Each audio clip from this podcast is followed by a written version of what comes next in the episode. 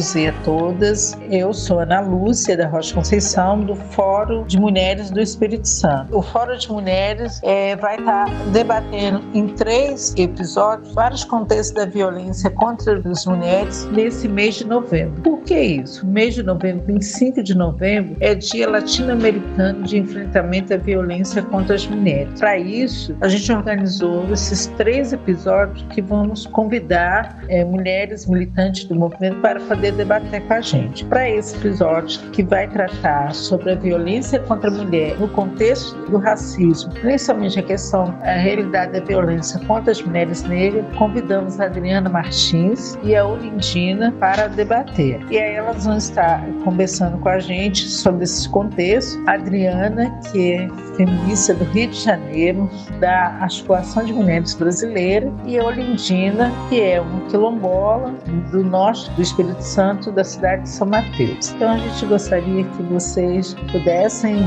ficar atentos, ouvir essas grandes contribuições que essas duas companheiras vão estar colaborando nesse primeiro programa nosso, episódio. Então vamos lá. Adriana, seja bem-vinda, e Olindina.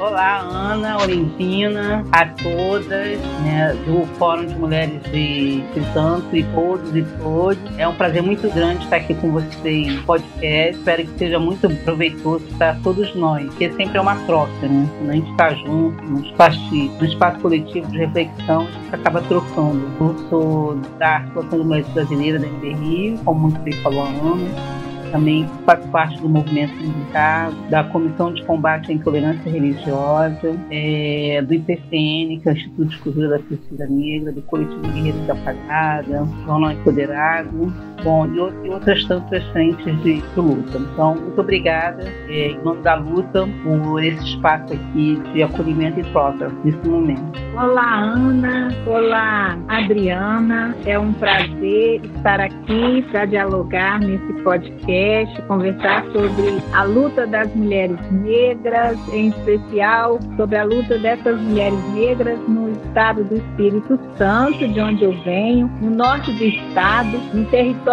conhecido como território quilombola do Sapê do Norte. Eu sou Lindina Cirilo Nascimento Serafim, sou professora da educação básica, militante do movimento de mulheres negras, do Fórum de Mulheres do Espírito Santo, do, da qual faço parte da comissão de Angela Davis, que é um recorte né, de discussão dentro do fórum e que, da qual eu e Ana fazemos parte. Como mulher quilombola, a minha luta né, é uma luta antirracista, principalmente na educação, uma educação antirracista, onde os meninos e as meninas possam ter o seu direito à vida, sem, sem contato com a violência, sem passar por um processo doloroso do racismo. Então, estamos aqui para conversarmos, para fazer esse diálogo, é, em especial nesse mês de novembro, que é o novembro politicamente né, chamado pelos movimentos negros de é, Novembro Negro. E vamos dialogando, fazendo deste momento um momento das mulheres negras e aí do Espírito Santo, do Rio de Janeiro, do Brasil e do mundo. Para iniciar esse nosso debate, a gente sabe que o fenômeno da violência contra as mulheres é muito grande e, sobretudo, tratar a partir das mulheres negras é através do impacto. Duas questões que, para a gente poder iniciar, introduzir aqui, a questão do patriarcado e o racismo, como esses dois sistemas de opressão atravessam a vida das mulheres brasileiras. A gente sabe que tem uma herança da escravidão, mas a, o capitalismo, ele comprometeu a vida das mulheres. E aí, a partir daí, eu gostaria que vocês pudessem colocar para a gente qual o entendimento do fenômeno das violências contra as mulheres. Qual de vem esse fenômeno, né? É, qual é a compreensão? Por que tanta violência contra as mulheres? É uma questão, Ana, ou talvez é uma argumentação de que as mulheres, muitas de nossas mulheres, né, não, não se dão conta do quanto é um fenômeno tão perverso. E se nós formos remontar a história, a historiografia, não só brasileira, mas na historiografia do mundo, da, do partido do princípio princípio de que as mulheres foram tratadas, e aí, em especial, nós estamos falando das mulheres negras, né? A gente não pode fugir do período da escravização, tratadas como mercadorias, né? É, e mercadoria de segunda classe, né? Digamos assim, em que é, a mulher não contava, e nós podemos até lembrar aí de um, um texto da Bíblia, né? Que diz que eram 5 mil pessoas, sem contar as mulheres e as crianças. Então, quer dizer, as mulheres não, não tinham valor. E aliada a isso, como você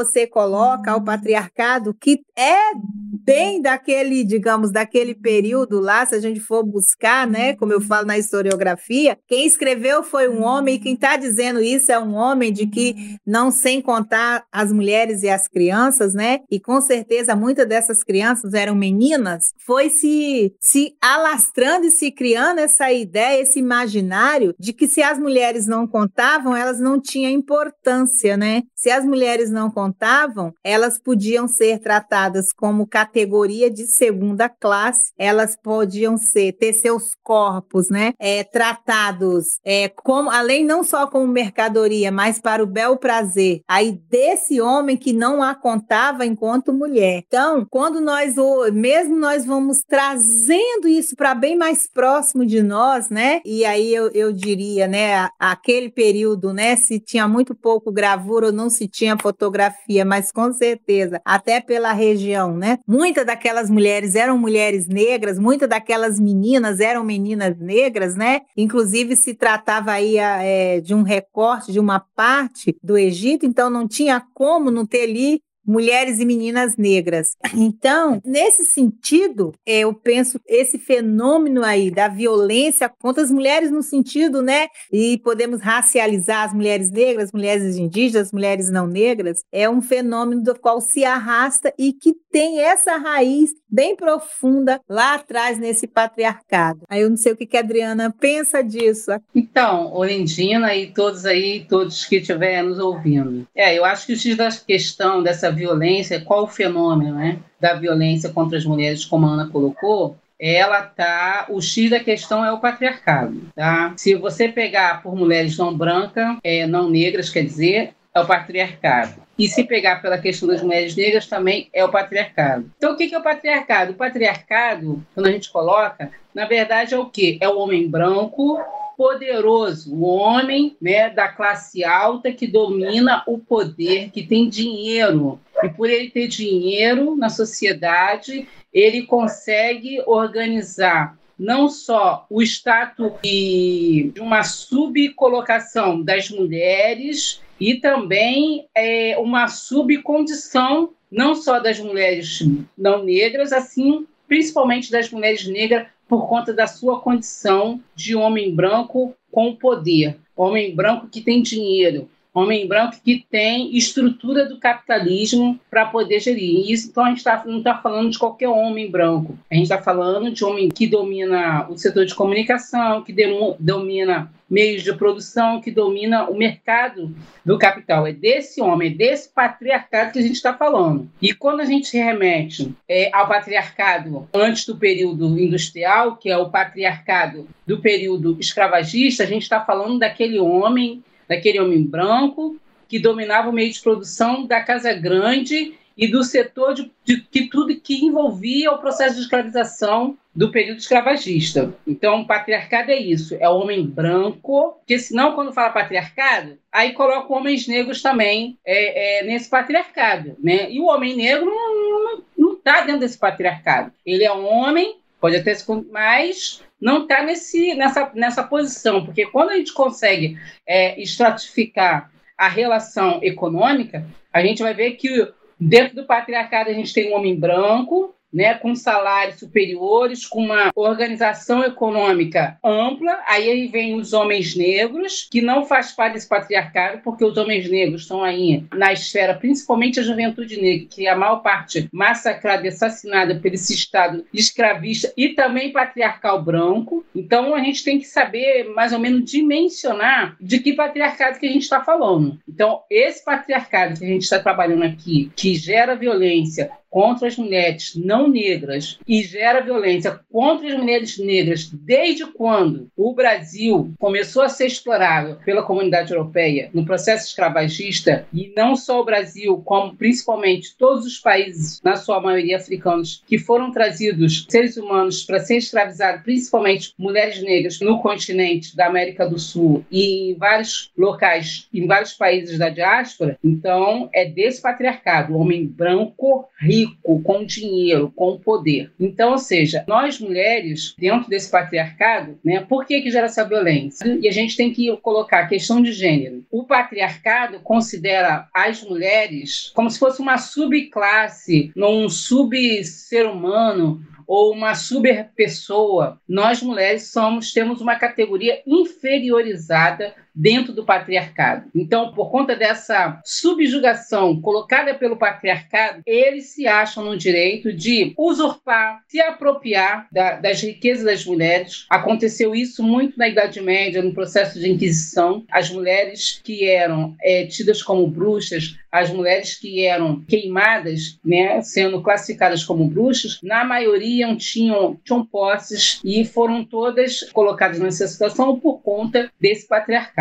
Bom, então, por conta disso, foi construído também a questão da violência de gênero. Então, esse fenômeno da violência contra as mulheres, ela está baseada no patriarcado, para não me estender muito, e na violência de gênero. Não tem outra, não tem outra explicação. Quando a gente parte, que a, a nossa abordagem específica aqui é a violência das mulheres negras, a gente vai ver que é fundamental a categoria do racismo. A categoria do racismo, ela não pode estar em nenhuma hipótese alguma fora de qualquer análise. Eu vou parar por aqui para a gente poder continuar. Está belíssimo esse debate, né? um impacto muito grande que é o racismo, né? e nas suas mais diversas formas, para vocês, porque as mulheres negras têm o maior número de casos de feminicídio, esse fenômeno do feminicídio, que nessa categoria, então, porque as mulheres negras eh, são os maiores casos de feminicídio no Brasil e, né? e aí aqui no Espírito Santo também, Olindina pode né, depois falar. Por que tem sido para vocês? Como é que vocês analisam isso? Então, é, Ana e Adriana, inclusive a Adriana trouxe, né,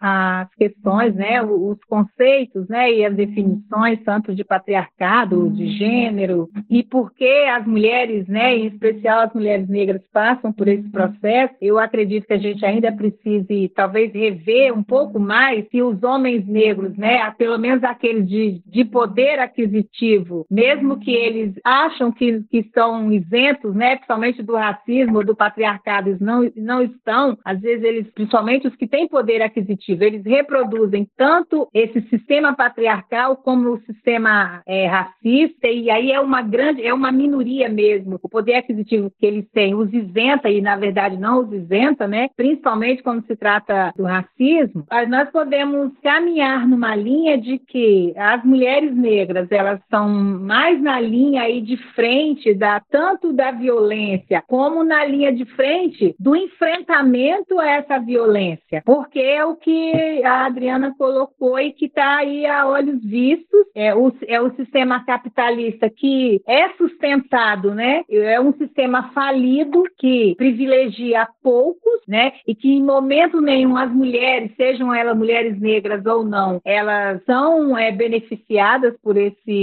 sistema, né? Que é o sistema do capital, é um sistema criado é inventado, né? E continua se reinventando, pensando aí no, no sustentáculo desse sistema, que é o racismo. O racismo sustentou e sustenta o capitalismo, né? O patriarcado sustentou e sustenta o capitalismo, né? Mesmo que nós trazemos aí o símbolo do patriarcado são os homens brancos, os homens ricos e alguns até, digamos assim, né? Homens também, alguns velhos, né? Nessa né, condição em relação à, à geração, até porque o patriarcado, como como o racismo, ele vai passando de geração a geração. Então, se ainda temos as mulheres negras, seja no Brasil ou no com recorte no Espírito Santo ou nos nossos territórios, são as mulheres que estão aí na linha de frente, sofrendo essa violência, são violentadas, são mortas dia a dia. É porque há uma sustentação desse sistema que nós dizemos que é falido, mas que se reinventa para continuar, que é o capital, é o capitalismo racismo, né? E é um sistema que também, assim, a nosso ver, ele se beneficia dessa violência com que as mulheres são vítimas, com que as mulheres vivenciam no seu dia a dia, né? Algumas é uma violência que às vezes é até letal, porque tira, né, a vida dessa mulher ou invalida essa mulher como mulher, faz com que deixe de buscar né, a, a, sua sobrevivência, porque não acredita mais em si. Então, é uma violência, assim como a violência, digamos, psicológica, de, da mulher não, não se sentir capaz de cuidar dela ou de quem está próximo dela, mas principalmente dela mesma. E o racismo, inclusive é o que estamos cada vez mais com essa, né, estudiosos, nós, mulheres negras, nós negros também, cada vez mais buscamos estudar, até para compreender ou até para fazer o enfrentamento com mais elementos. Então, o racismo faz com que as mulheres negras sejam aí a, a, as grandes vítimas, né, é, dessa violência. Uma violência que é, ela é física, mas ela também é mental, ela é ecológica e a violência também do corpo, né,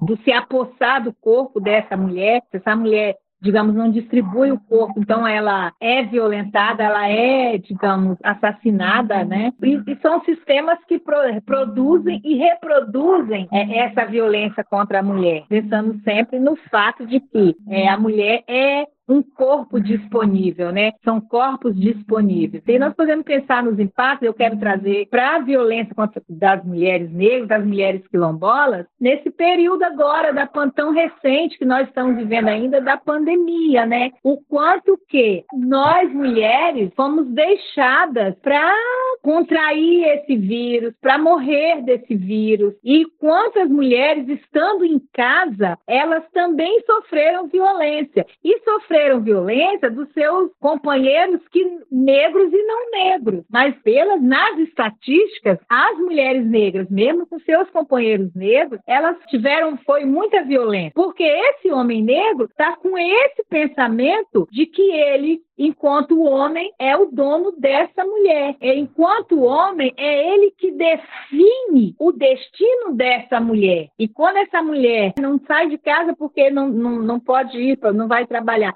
ou quando às vezes ela não sai de casa porque esse homem diz que ela, sendo propriedade dele, precisa e tem que ficar em casa, né? E não é por causa da pandemia, porque ele decidiu que ela vai ficar em casa, isso também é uma violência. E nós estamos falando de mulheres negras, da qual os seus companheiros definem que elas não podem sair de casa, não podem utilizar esse ou aquele vestuário. Então, estamos falando das mulheres negras. E se nós, digamos, fizermos o caminho do quilombo, aí são as mulheres negras que só, só vão para a roça de roça, da roça para casa, porque ainda algumas delas, os companheiros, inclusive, são até idosos, esses idosos também têm esse pensamento de que aquela mulher, sendo jovem ou sendo idosa, pertence a ele, né? Ela às vezes tem essa ideia de, sa de sair ou para trabalhar, para ir numa, digamos, num encontro de mulheres, vai aprender coisas que ela não deve, por isso ela não, não vai, porque senão ele não deixa, e aí ela pensa, ah, ainda ela está atrelada a essa ideia de que ela precisa prover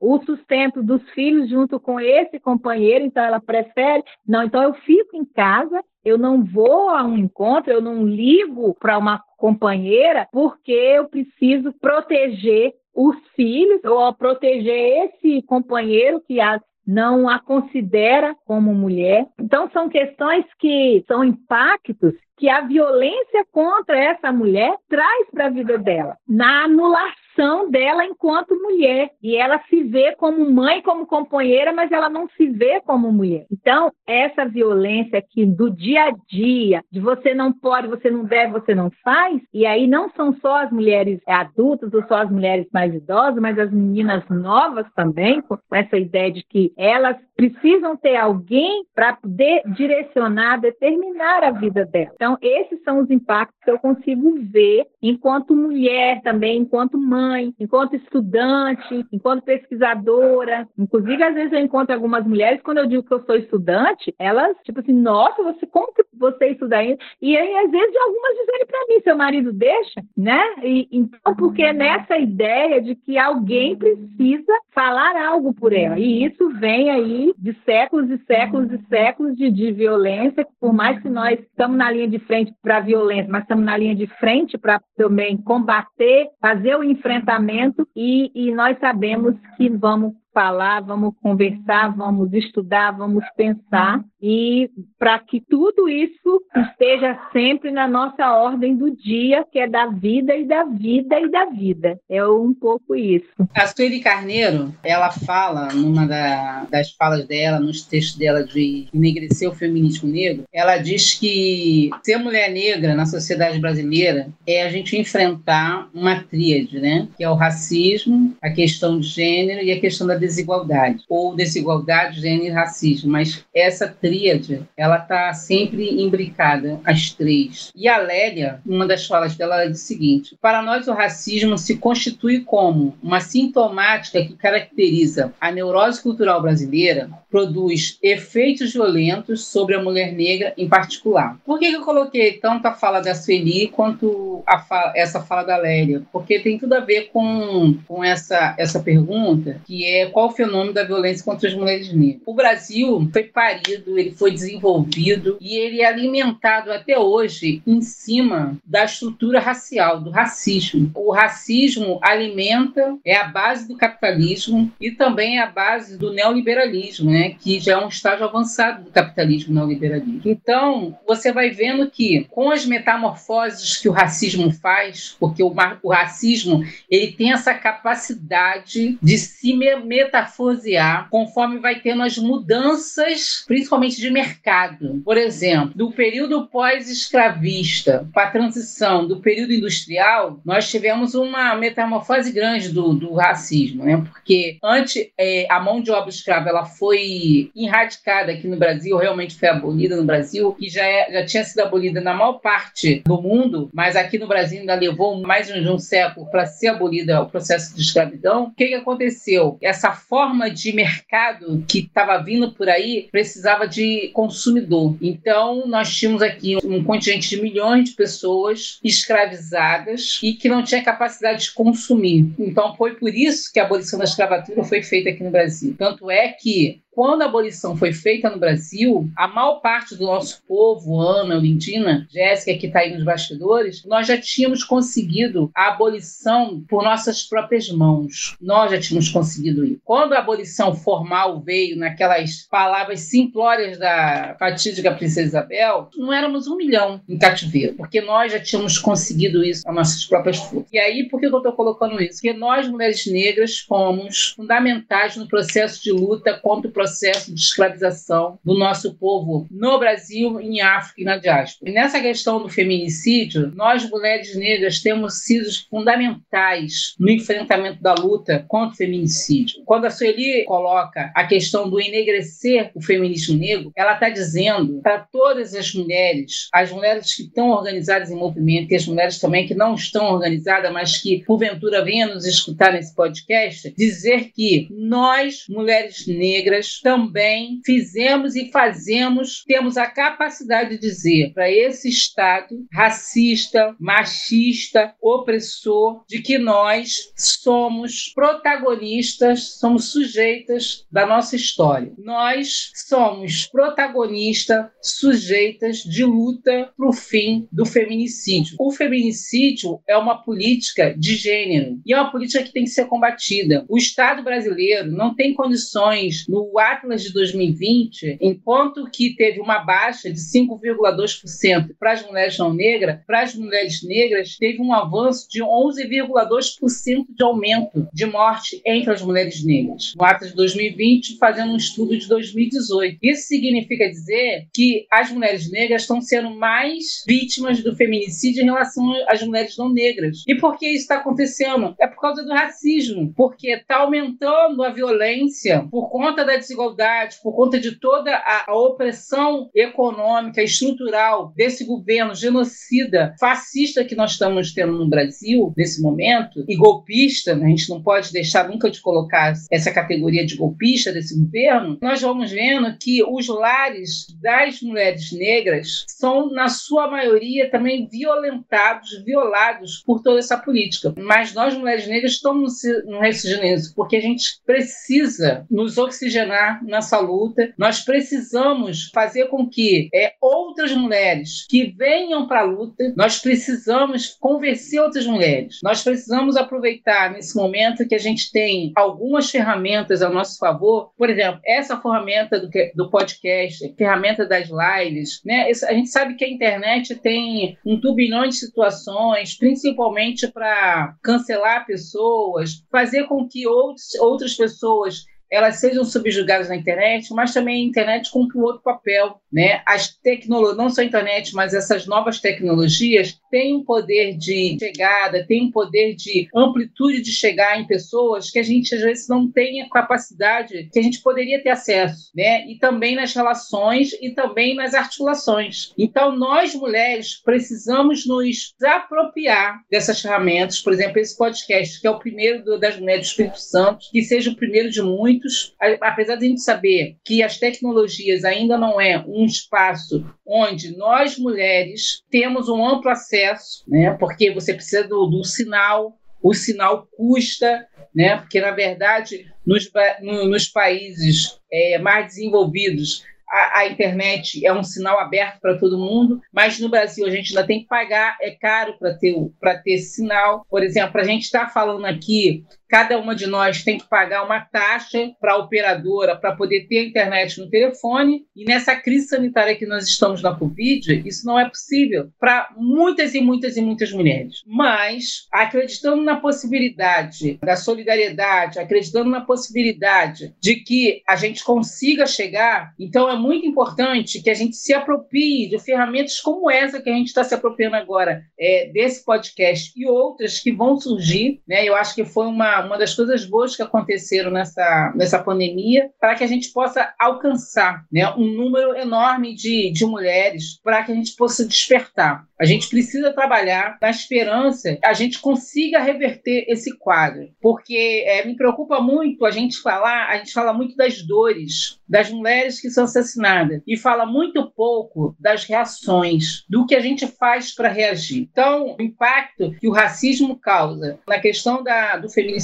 das mulheres é muito grande. As mulheres que estiverem nos ouvindo precisam ouvir também que nós, mulheres negras, reagimos a todo esse processo de violência do feminicídio desde quando a primeira mulher africana foi tirada de, um, de algum território de algum país africano quando é, o capitalismo precisou se alimentar de nossas vidas, de nossas carnes, de nosso sangue. Porque é 90% da riqueza que é circulada no mundo, se você for rastrear essa riqueza, essa riqueza ela está por conta de tráfico do povo negro. Tá? O tráfico de seres humanos africanos, ele foi a base para o capital que circula no mundo. Hoje, ele é oriundo, se rastrear essa riqueza, vai ter lá na sua origem o acúmulo de capital baseado no tráfico de seres humanos de, de África. É, Adriana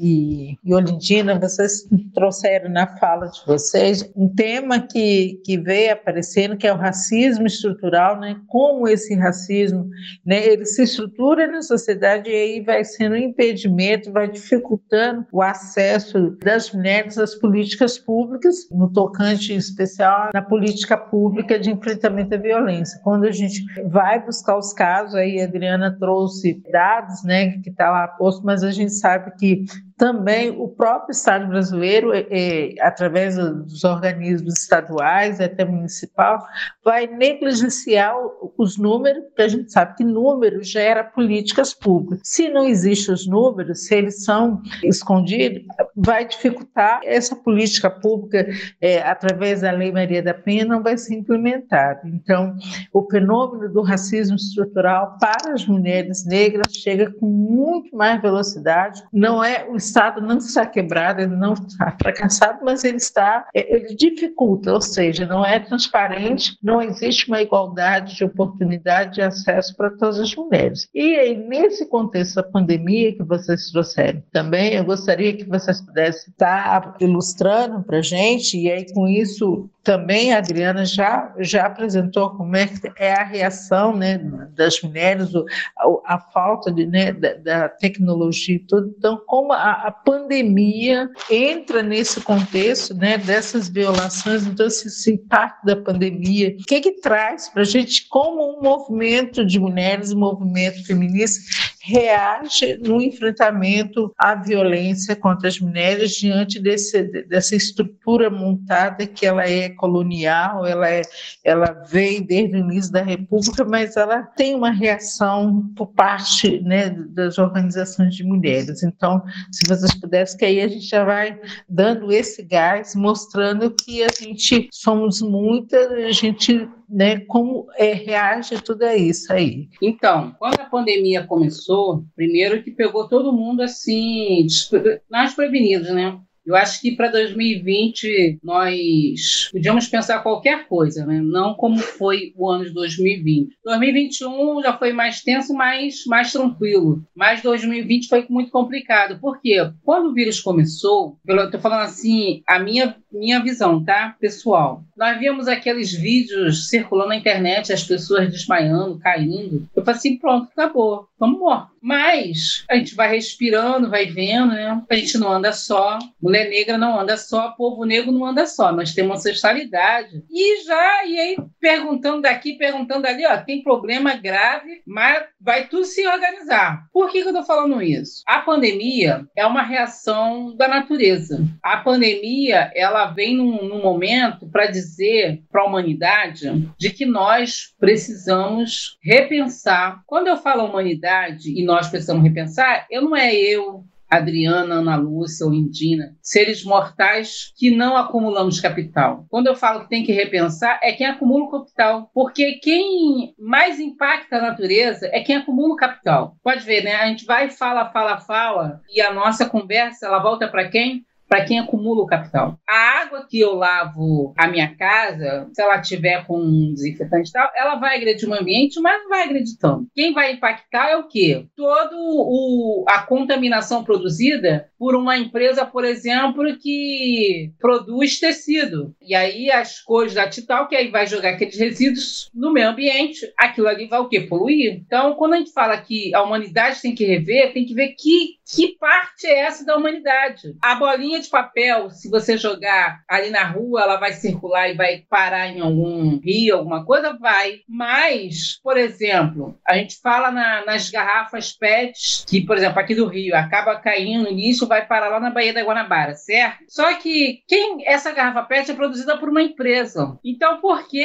essa empresa, o governo, o Estado brasileiro, não chega e não assina todos os pactos que estão sendo negociados na Agenda 2030-2050 pelo meio ambiente e diz que essa empresa não vai poder mais produzir plástico, como o plástico da garrafa PET, que polui ao extremo os oceanos. Você vê aves, você vê os plásticos que não são biodegradáveis, certo? Então, a questão racial, a questão das desigualdades apontadas na pandemia em relação aos povos, nós já viemos denunciando isso há anos. Na pandemia, ficou mais demarcado, ficou mais colocado. Nesse processo da pandemia, veio para mostrar o como nós nosso povo está ferrado. Nosso povo vive 90% da estrutura de ter o seu sustento na informalidade. Mas isso ficou evidenciado na pandemia. Por quê? Se parou o trânsito das pessoas, o giro das pessoas, na cidade, nas cidades, e aí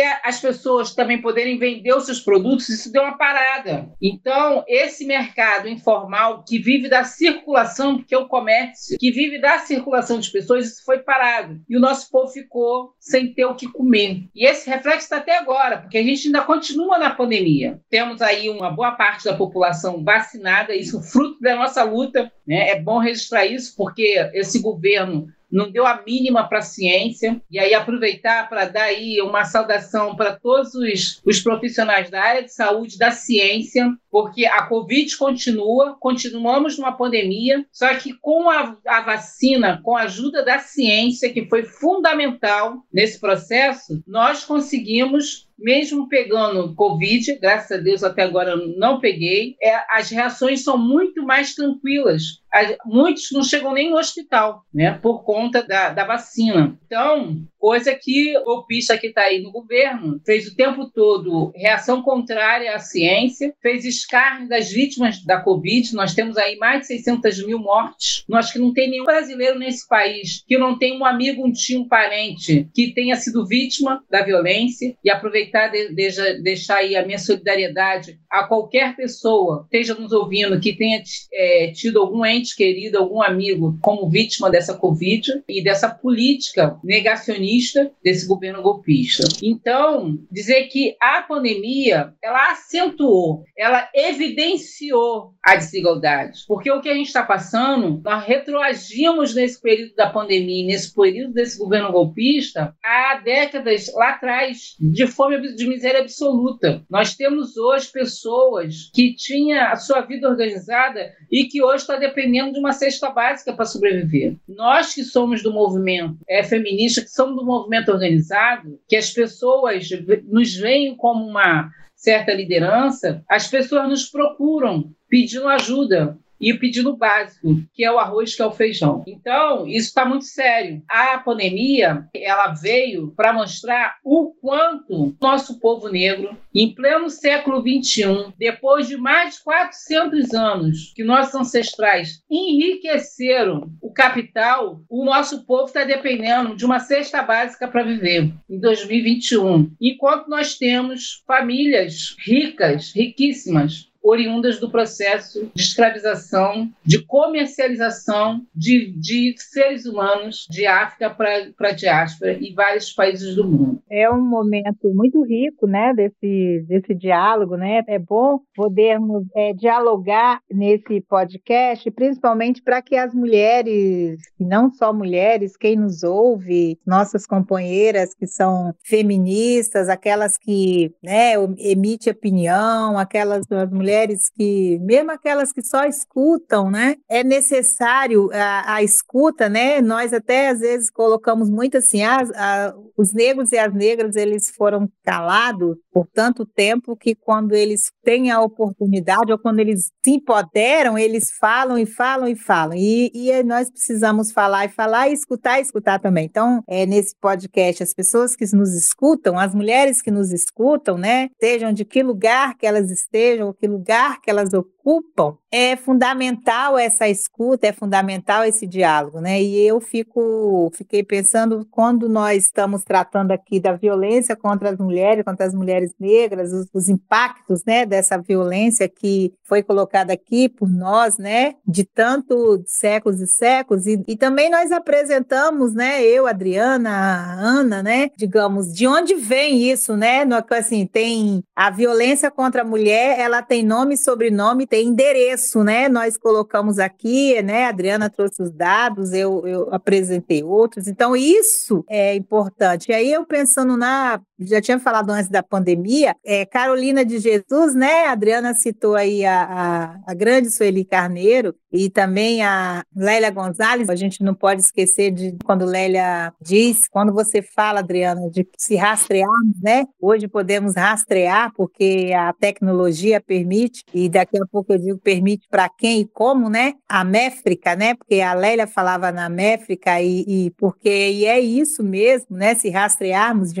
onde está e com quem está estão as riquezas nós encontramos, né? E há quem já fez isso, e por isso essa ideia de manter a população negra à margem e pobre, por isso essa ideia, né, de esse imaginário de o extermínio dessa juventude negra, né, uma juventude que potencializa a vida, né, seja no, nas comunidades mais pobres, seja nos quilombos. Então é, é esse imaginário de exterminar essa juventude para que essa juventude não se levante. E a, a pandemia, ela nunca escancarou tanto a vivência e as condições de vida da população, né, principalmente da nossa população negra, de todos nós negras e negros, né, no Brasil e nas Américas, né. Então, quanto à desigualdade é latente e, e nós podemos pensar no fique em casa, né? Quem é que podia ficar em casa, seja no Rio de Janeiro, seja aqui no Espírito Santo, seja no Quilombo, e como ficar em casa? E, e a utilização, a tecnologia, é, digamos assim, era o sul, tanto tecnologia para comercialização, a tecnologia para o ganho também do próprio capital, a tecnologia para estruturar a ação da, da, da vida, da educação, e os mais pobres de não ter à mão essa tecnologia. O exemplo foi: eu sou professora é, das crianças ou dos jovens, dos adultos que estudam e não ter a tecnologia para estudar, até porque sabíamos que para esse Brasil que não consegue dar conta de fato da escolarização da população mais pobre, da população negra, muito menos seria o tecnológico era o que era o que pudesse digamos assim, sanar as questões na pandemia. Nós tivemos e nós temos ainda, realmente, Adriana, a pandemia não acabou, só para fazer um, um, um, recorte, que na nossa cidade, no norte do Espírito Santo, em São Mateus, nós tivemos ontem três escolas fechadas por causa da pandemia. Na escola em que eu trabalho, nós já tivemos vários estudantes tendo que ficar em casa porque pegam, ficam com Covid, aí tem que ficar em casa. Então, o quanto nós sabemos que a pandemia não acabou, mas que as escolas, né? E aí aquela ideia, né? Inclusive, quantos psicólogos e profissionais que não eram da educação saíram para que as escolas precisavam abrir, porque é, o Brasil, a ideia é o Brasil não pode parar e as escolas não podem fechar para que se cuide da população. E você está correta, e eu também faço coro de que aos profissionais de saúde, que aqueles que enfrentaram e ainda enfrentam né, esse vírus terrível, aí o modo de vida da, da população mundial é que trouxe de fato é, esse momento. Nós já passamos muito por outras pandemias é, em alguns momentos, né? Cada vez mais. E, e as pandemias, elas têm essa relação muito íntima com o modo de vida da população, da população em geral, da população mundial. Tem relação como essa população trata o meio ambiente e a natureza, a natureza só está devolvendo aquilo ou o que essa população humana não deu para ela, então por isso ela está devolvendo, e a pandemia é, é uma forma disso, que se nós não cuidamos, nós não tratamos do meio ambiente e da natureza como devemos. E aí não é nós, mas sim o grande capital é aquele que tem as grandes indústrias e as holds de refrigerante, de bebidas, os grandes pastos de, de, de, animais de grande porte. São esses que são responsáveis né, pelas pandemias e por essa pandemia que é cada, cada pandemia que vem, vem de forma bem mais agravante, e essa não, ia, não era para ser diferente, né? E aí encontra nesse turbilhão uma população fragilizada por um desgoverno e desorientado, porque preferiu ser assim, um desgoverno, né? Porque não acredita na ciência, porque acreditar na ciência é valorar o ser humano e ele é, é um desgoverno, né? Que não acredita no ser humano, a não ser no ser humano que é ele mesmo e, e, aqueles da sua família. Então, as pessoas que fiquem como quiserem, que se virem, ou além dos profissionais de saúde, aqueles que não são da saúde, como nas universidades, né, os pesquisadores que não são da saúde, mas que contribuíram fortemente para que o Brasil não tivesse danos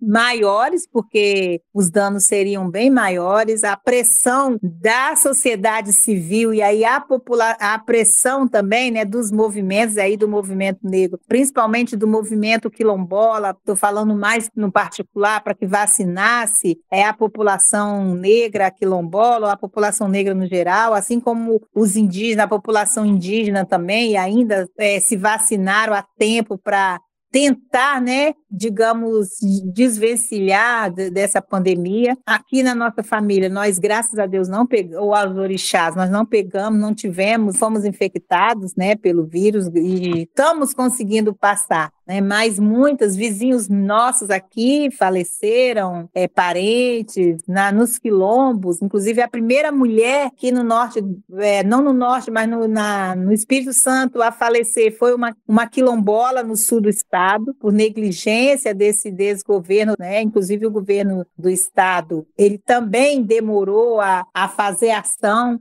em nenhum momento a população quilombola a população negra foi é, contemplada né, com as ações da, do governo, inclusive nós aqui, a Ana também fez parte, de um grupo chamado Unidade Negra Capixaba, que tensionou o governo para que as políticas para a população negra aqui no estado acontecessem. Então, assim, nós temos um, um caminho longo, né? Nós, nós mulheres e nós mulheres negras, nós mulheres negras quilombolas, então, e quando eu digo que as mulheres negras, né, elas estão na linha de frente para a violência, elas sofrem a violência, mas elas também estão na linha de frente do enfrentamento e, do, digamos, né, do combate à violência. E aí, quando as mulheres negras elas se movimentam, aí é uma fala, vou trazer também a Lélia, né?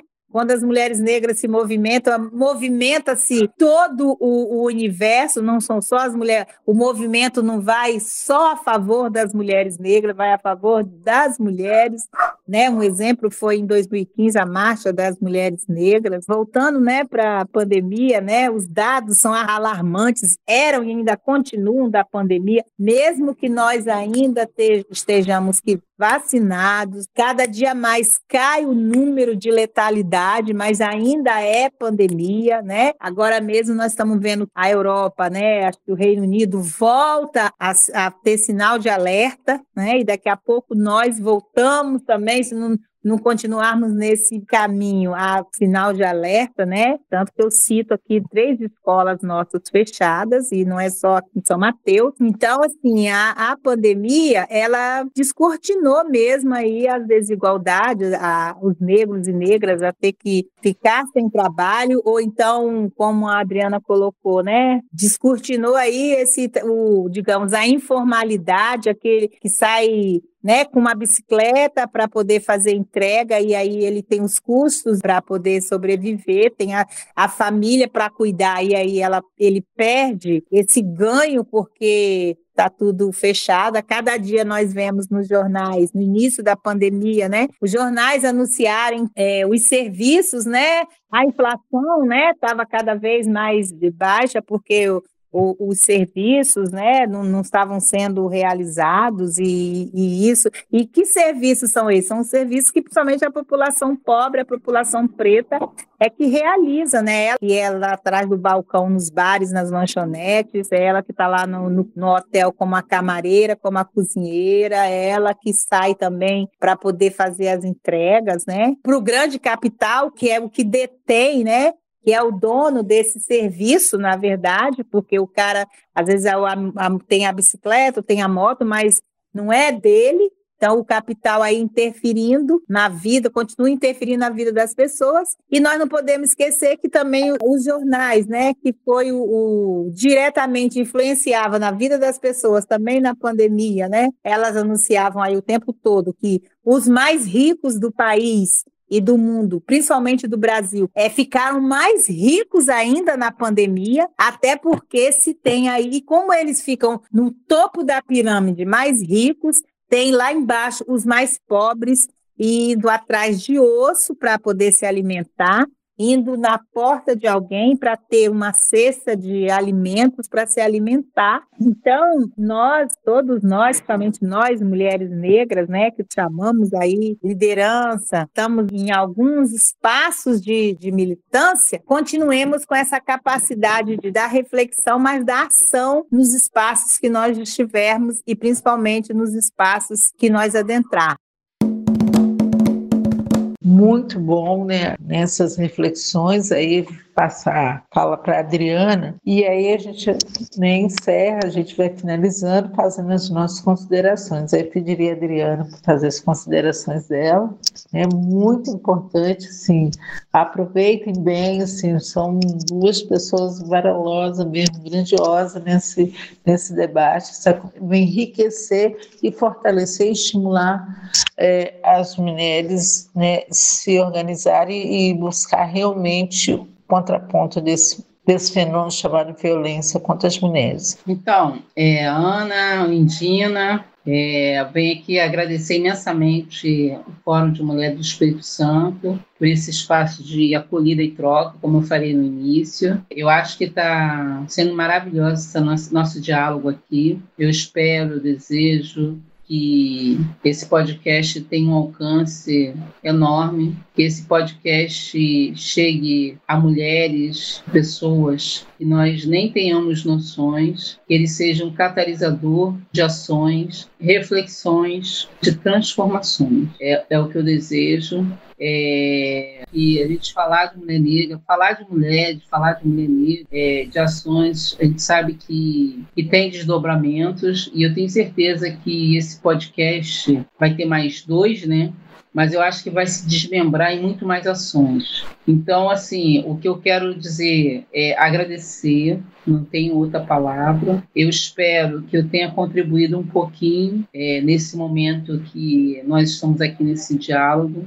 Aprendi bastante com o Nindina, muito obrigada, companheiro. Dizer que nesse período que nós estamos vivenciando, né, que a humanidade, nós, quando eu falo nós, a humanidade está vivenciando, que é o da pandemia, nós, mulheres negras, sempre tivemos a capacidade de ousar na transformação, na luta e na transformação é, contra o processo escravagista, nós, mulheres negras, ousamos, nós estamos nos articulando em rede, nós estamos conseguindo fazer articulações num processo normal antes da pandemia, muitas de nós nem sonharíamos que estaríamos fazendo. Tem um lado muito ruim da pandemia, mas também tem os, os laços de solidariedade política e de vivência que nós estamos conseguindo fazer também nessa pandemia. E eu espero que esses laços de solidariedade, esses laços de afeto que nós estamos conseguindo estabelecer nesse processo de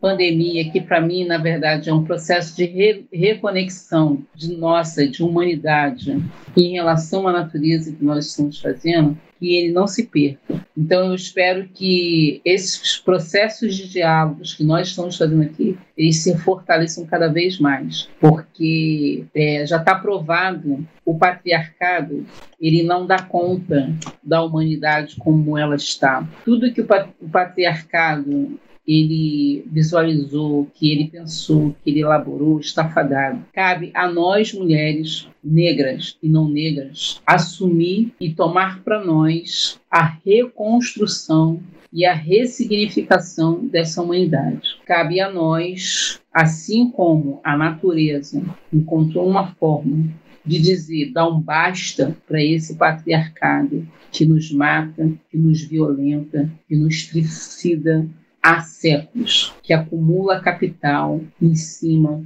de nossos corpos, de nossas vidas e de nossas respirações. Temos que repensar novas formas de nos alimentarmos, pegar o um pedacinho do nosso quintal, fazer um cultivar nossa horta, plantar o nosso, nosso alface, o nosso tomate, o nosso milho, para que a gente não precise depender de uma cesta básica daqui a 30, 50 anos, que os nossos descendentes não precisam estar esmolando uma cesta básica. Nós, nós mulheres negras, precisamos repactuar. Repactuar ou pactuar, não sei.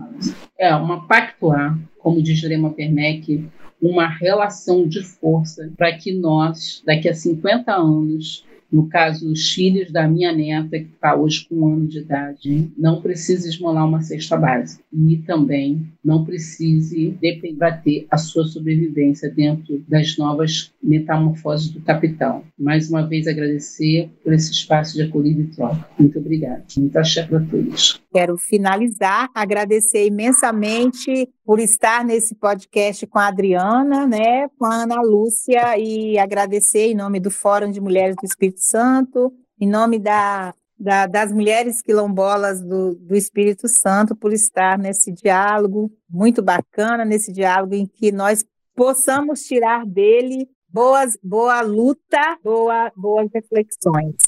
Eu agradeço imensamente, digo que para nós mulheres negras, cabe a nós, né, principalmente nós que estamos liderando ou que estamos em algum, como eu disse, algum espaço de militância, sempre esse passo à frente para o círculo da vida. Muito obrigada, vocês duas, né, Adriana e Olindina. As considerações enquanto fora de mulheres a gente deixa para você, mulher, para você, jovem, menina, adolescente, que na sua cidade, na sua região, né, o Espírito Santo tem uma realidade muito cruel com nós mulheres. No tocante da violência, só existe uma casa funcionando, uma casa-abrigo. O que é essa casa-abrigo?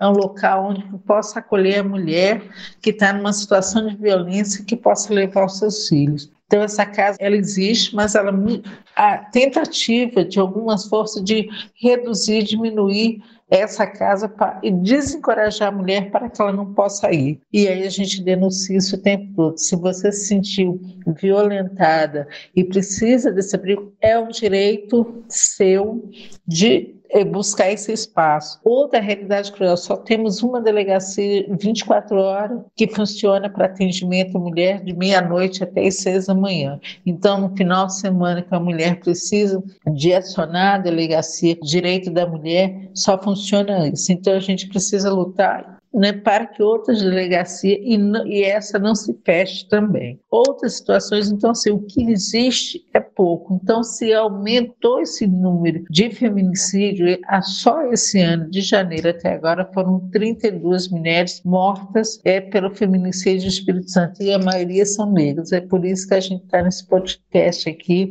apresentando com essas duas convidadas maravilhosas, e a gente quer cobrar do Estado um apoio e dar uma resposta aos órfãos do feminicídio, porque é um número muito grande. Essas pessoas, né, esses parentes, essas crianças, adolescentes estão aí. E aí a segurança pública do Espírito Santo, esse podcast é para que você entenda. Leia Maria da Penha, ela traz né, a cobra do Estado, do poder público, municipal e estadual, que se equipe para atender todas as mulheres. Não é só aquela mulher que, de, que mora numa cidade mais organizada, num, num bairro de melhor qualidade. Não, para que todas as mulheres. A gente vê que essa redução de direito, em nome da pandemia, muita coisa se fechou, mas as mortes continuaram acontecendo, a violação, e a gente está aqui para isso. E aí você você pode procurar o Fórum de Mulheres, tem uma página na internet, Fórum de Mulheres do Espírito Santo, você pode acessar, acionar, dizer que não está funcionando, que